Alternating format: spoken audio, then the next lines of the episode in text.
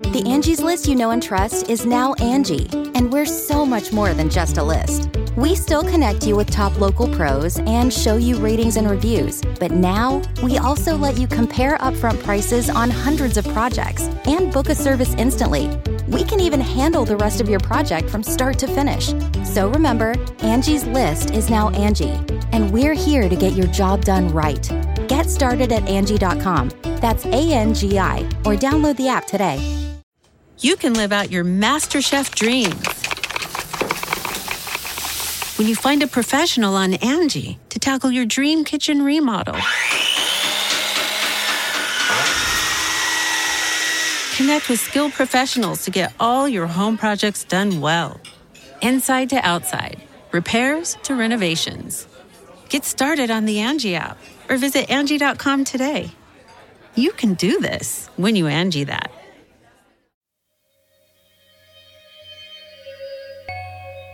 Hello, I'm Blair Bathory, and this is the Something Scary podcast. Thank you so much for being here, whether this is your first time or you're one of the brave souls who join us every week. While many are happily preparing for their first days back at school, for others it's causing pure dread. The idea of learning a new routine, having to make new friends and impress new teachers, all while trying to survive life, can be unbearable. Not only are some battling the demons of their own self conscious, but new buildings and new school years can bring terrible horrors, with evil entities that lurk inside the halls of education. First, a killer fate, followed by scary secrets, then gripped by fear. Finally, in our featured story, dying to sleep. So, want to hear something scary? Back to school fear. Even when you think you've got away with something, just remember karma is a killer. Like in this creepypasta inspired story about Carmen Winstead.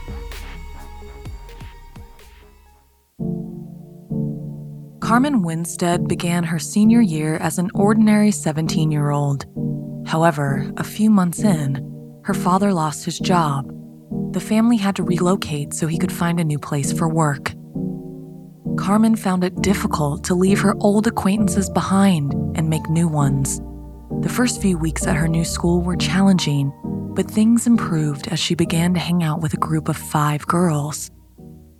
They appeared polite to her face, but Carmen soon discovered they had been gossiping about her and spreading false information.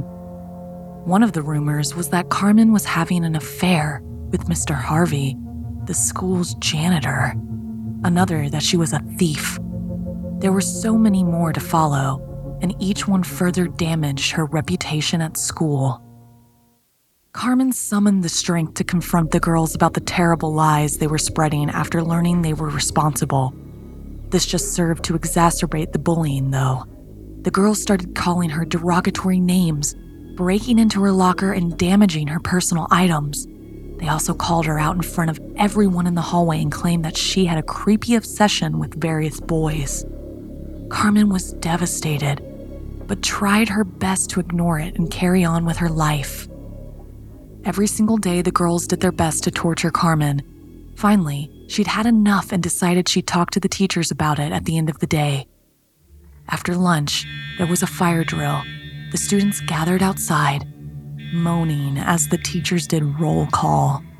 The bullies spotted Carmen beside a sewer opening. They snickered nastily, believing that pushing her down would be hilarious and embarrass her in front of the entire school. They crept over and swarmed around her, shoving and pushing her into the sewer opening. There was a sickening thud as she struck the ground. One of the girls exclaimed, She's in the sewer! When the teachers called Carmen's name, the teacher came over to them and then cried out to call the police. Carmen's head was severely turned to one side, her neck broken. She was dead.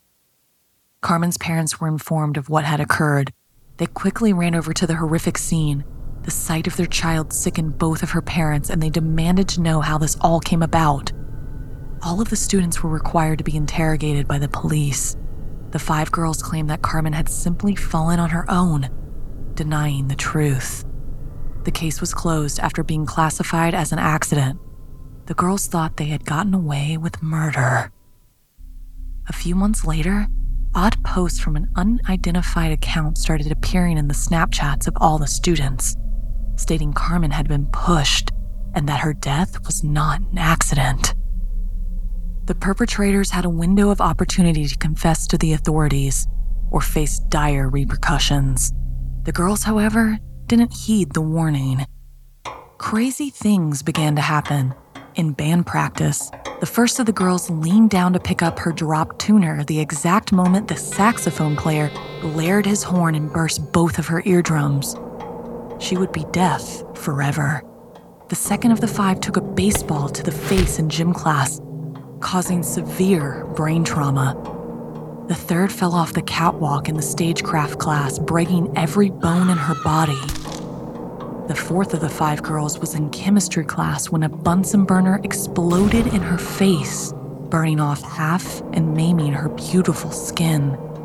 And the fifth and final bully was in shop class when she stumbled in her high heels and fell face first into a running table saw, and she split her head into two dead on impact.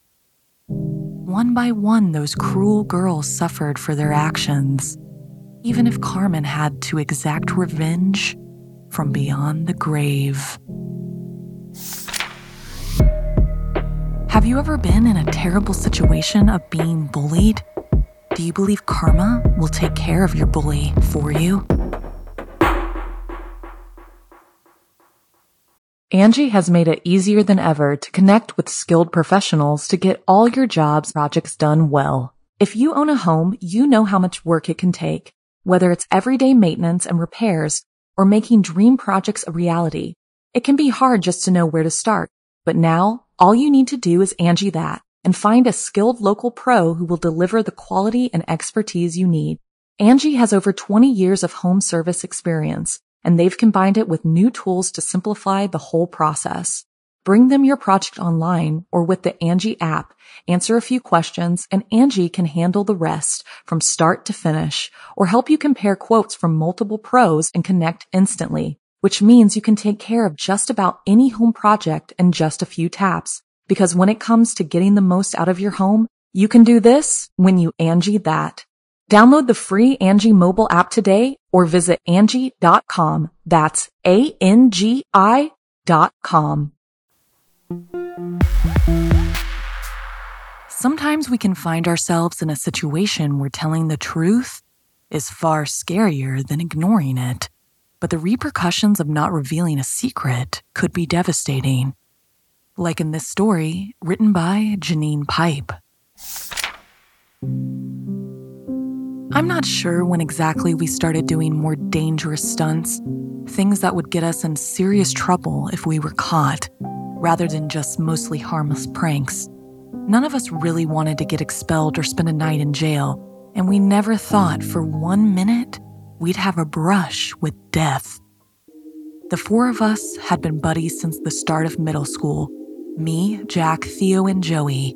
We weren't popular, but we weren't misfits either just a group of friends who did okay in class, okay in sports, and always had each other's backs, making our own entertainment. Somewhere along the line, that moved from hiding the neighbors' newspapers or setting off the sprinklers to breaking into the high school the day before we started freshman year. It was Joey's idea. As the only girl in the gang, she held all the power and often led us astray. So when she told us she'd heard about a way to break into the basement so we could carve our initials onto the gym lockers before anyone else and therefore be de facto heroes, well, of course, we couldn't say no. She was right as always about the dodgy window, and before we really knew it, we were crawling through the old dusty opening. But instead of looking for a lost sibling or pirate treasure, our prize was the kudos of being the first kids in the entire grade to deface school property. We roughly knew the layout, having been to the building for orientation and sporting events over the years.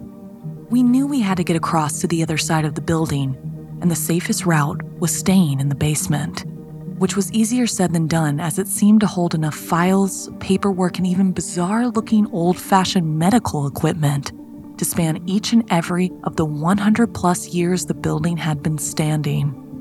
When I mentioned this, Jack informed us that when it first opened, the town was far smaller, and so it served not just as a high school, but also as a quasi juvenile correction facility and a sort of halfway house for orphans.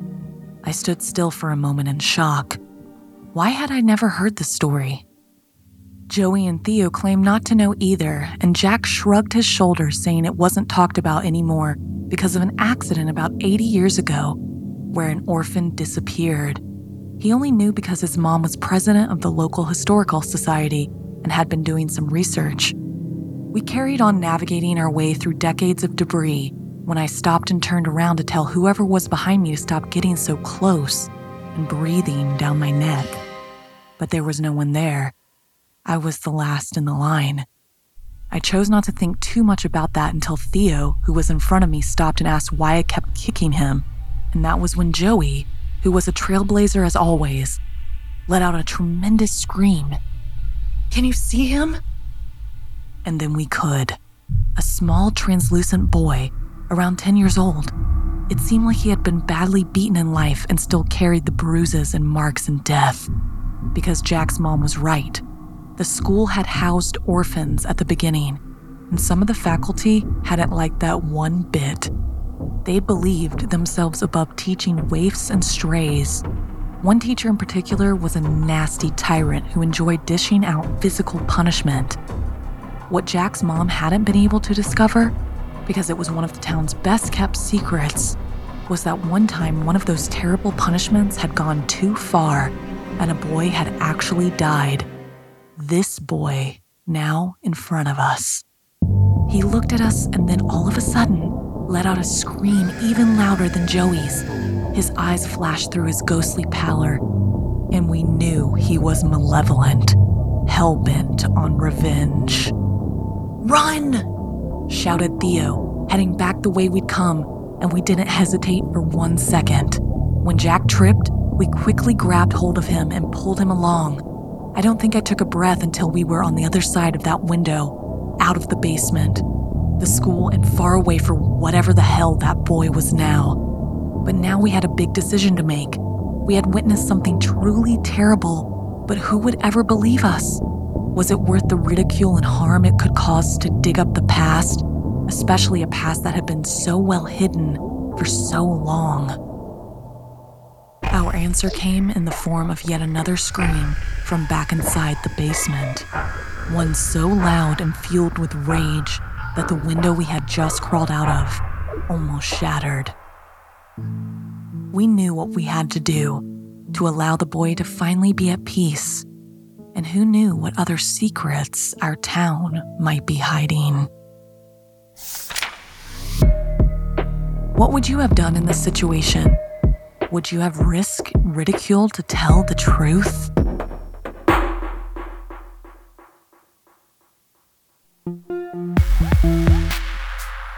Sometimes the scariest thing of all is not facing the unknown, but succumbing to the pressure to fit in at the cost of your own instincts.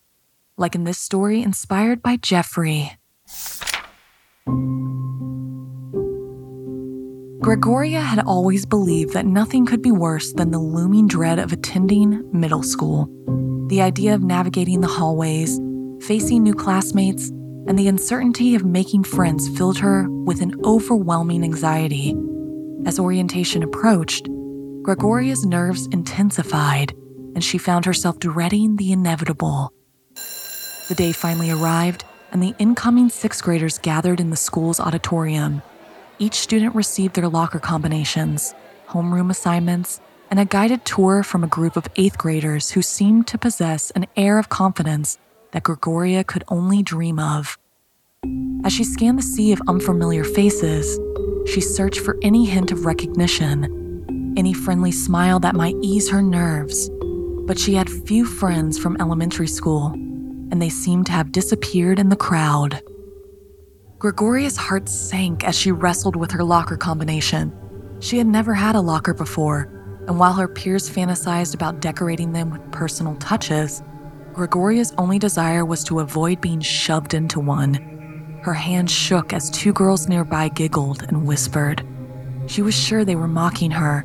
The process took longer than she expected, and by the time she managed to open it, the girls had vanished. She couldn't shake the feeling of being laughed at, a sensation that gnawed at her already fragile self esteem. Gregoria reasoned that her worries were probably all in her head. After all, why would anyone pay attention to her? The halls began to empty, and Gregoria was left clutching her newly acquired books and supplies. Panic seized her as she realized she was at risk of running late for homeroom. As she rounded a corner, she collided with the same girls who had been laughing earlier, their smiles now oddly welcoming. Hey, one of them called out, introducing herself as Jasmine. The other girl was Kate. They were also in Miss Milrose's class, just like Gregoria. Come with us. Jasmine grabbed Gregoria and Kate's arms and excitedly dragged them into the bathroom. Gregoria was torn. She didn't want to be late, but could these girls be potential friends? Could it be that easy? Or was she about to be tortured, having her head stuck into a toilet for a swirly like a bad 80s movie she watched with her parents? But to her surprise, Jasmine produced a couple of candles from her backpack, and the trio huddled together. We're going to summon Bloody Mary, Jasmine proclaimed. Gregoria's stomach dropped. She had heard of the chilling legend how standing before a mirror and chanting Bloody Mary's name three times could summon a vengeful spirit. The thought of inviting such an entity into her life terrified her, but Kate explained that her older sister had shared a story. If they confronted Bloody Mary before middle school officially began, their entire school experience would be a breeze. Caught between skepticism and the dream of an easier time in middle school, Gregoria hesitated. She considered the idea that maybe, just maybe, this could be her chance to find true friendship. Still, she couldn't ignore her nagging fear, her inner voice warning her to retreat. At her core, she was a scaredy cat. Gregoria fled the bathroom with a surge of regret. She imagined that Jasmine and Kate must hate her. The thought gnawed at her as she raced to her homeroom. Sitting in her chair, Gregoria questioned every decision she had ever made and wished she had the courage to face her fears head on. That was until a chilling scream cut through the air, shattering the classroom's calm. All eyes turned towards the source of the sound the bathroom where Gregoria had just been. Panic swept through the room, and teachers rushed down the hallway toward the commotion. Miss Milmore did her best to maintain order, but the atmosphere inside the classroom grew increasingly tense, especially when the piercing wail of sirens filled the air as an ambulance arrived. Amidst the chaos, Gregoria's heart sank as she watched Jasmine's lifeless body being carried out on a stretcher. She was covered in blood. Her dead eyes were wide open, her mouth forever frozen in a silent scream as if she died of fright. Beside her, Kate sat in shock, her eyes vacant, her mind irreparably damaged, as though she had witnessed something beyond human comprehension. Gregoria's heart ached for Kate. Gregoria had nearly escaped a terrible fate, one that she might have shared had she given in to the temptation of summoning Bloody Mary. In that moment, Gregoria felt a mix of relief, gratitude, and a newfound understanding of her own nature. For the first time ever, she was totally fine with being a scaredy cat. Have you ever wanted to so desperately fit in you did something you were totally uncomfortable doing? Was it worth it? Or do you wish you had trusted your own instincts?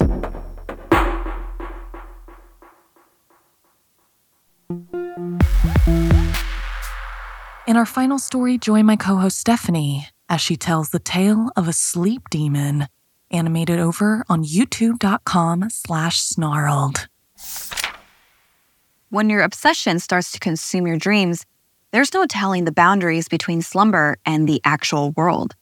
There's simply no way out, so be careful of what catches that fairy obsession. Dallas woke up in a cold sweat, his heart pounding. The light seeped through the blinds in the dimly lit dorm room. Dallas gasped as he saw Tyler's face inches from his own. Dude, are you okay? Tyler asked.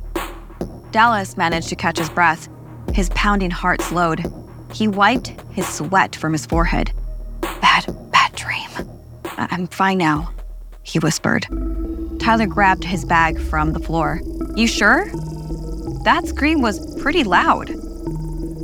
Dallas dove back on his pillow, feeling embarrassed. To have been sleep talking, it was their first week of college in a dorm room with a roommate they barely knew. This was the last thing either of them needed. Tyler chuckled, his eyes glinting mischievously. He told Dallas he was basically a one man horror show that kept him up all night. Dallas was mortified. He muttered an apology and assured Tyler it wouldn't happen again. Dallas's heart sank when he realized he was going to be late for class. This was only his second lecture, and he had hoped to sit next to Lily, a cute girl with beautiful long hair who had caught his eye. Racing to get to the classroom, he managed to get a seat right behind her. He was excited to be so close to her beauty, and he quickly got lost admiring that smell of her perfume and her long, beautiful hair. He neglected to even see or even notice his professor. As he tried to think of a way to spark a conversation, his thoughts were interrupted when the professor unexpectedly called on him.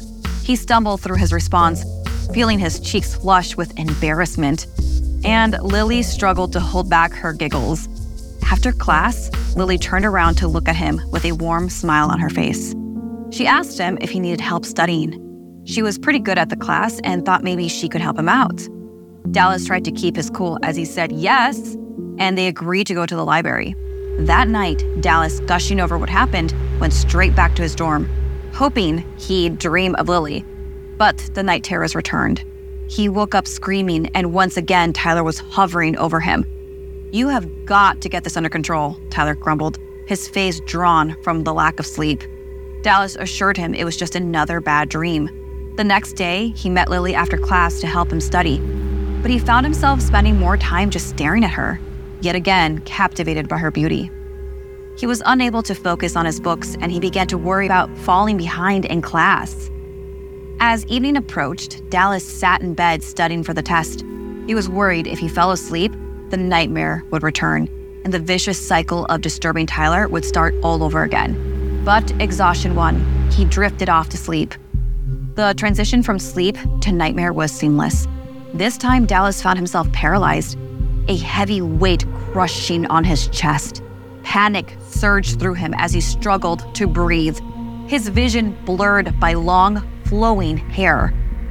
He could feel it this time a much stronger sensation than before, and the choking grip of the demon. Desperation fueled his determination, and with a surge of strength, he clawed at the demon's face. In an instant, he awoke, gasping for air, and Tyler's face loomed above him yet again as he shook his head. Dallas glanced at his bed and saw his open textbook. As he was about to close it, he noticed an eerie coincidence. It was on the page featuring Henry Fuseli's The Nightmare. The creature in the painting looked hauntingly familiar. Determined to uncover the truth, Dallas grabbed his laptop and started looking for information. He stumbled upon the tale of Lilith, a she demon known for tormenting men in their sleep. His heart raced as he made an unsettling connection between his experiences and the ancient legend. A sudden pounding on the door jolted Dallas out of bed. He felt disoriented, unsure if he was still trapped in his nightmare. He stumbled towards the door. As it swung open, Lily stood before him, her hair obscuring one side of her face. A sense of dread crept over Dallas. The same suffocating feeling that had plagued him during his night terrors, and it began to tighten its grip on his chest. Lily's demeanor seemed off, her actions unnatural. He watched in horror as she entered the room, her movements slow and deliberate.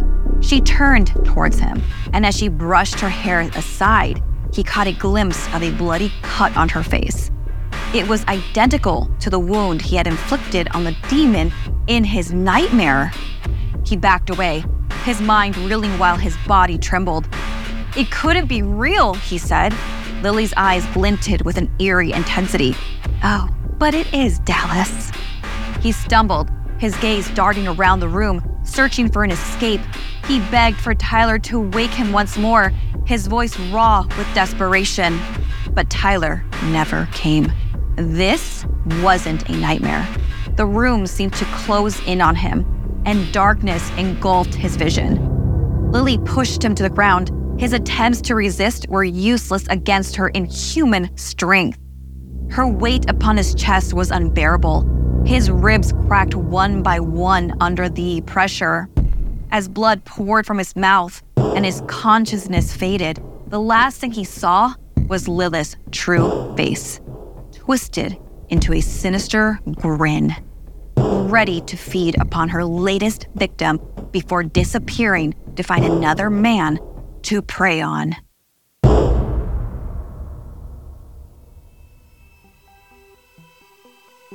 This week's podcast stories were edited by Sarah Lukasiewicz, Janine Pipe, and Stephanie Strange. Narration by Blair Bathory and Stephanie Strange. Audio edited and mixed by Fitz Harris. Additional audio editing by Calvin Linderman. Art and graphics by Irma Richardson. Produced by Anna Villalavos. Executive produced by Gail Gilman. Music by Sapphire Sandalo and Calvin Linderman. If you have a story you'd like to submit, send me an email at somethingscary at snarled.com. Don't forget to watch the video version of Something Scary over at youtube.com slash snarled. And if you'd like to support the show and everything we do at Snarled, join our Patreon at patreon.com slash snarled. Until next time, my spooky friends, sweet screams.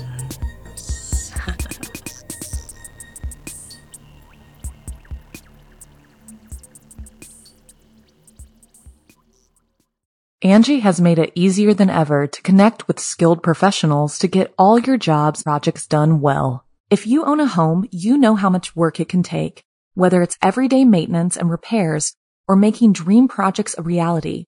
It can be hard just to know where to start, but now all you need to do is Angi that and find a skilled local pro who will deliver the quality and expertise you need.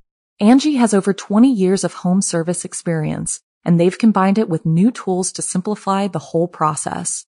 Bring them your project online or with the Angi app, answer a few questions and Angi can handle the rest from start to finish or help you compare quotes from multiple pros and connect instantly, which means you can take care of just about any home project in just a few taps. Because when it comes to getting the most out of your home, you can do this when you Angi that.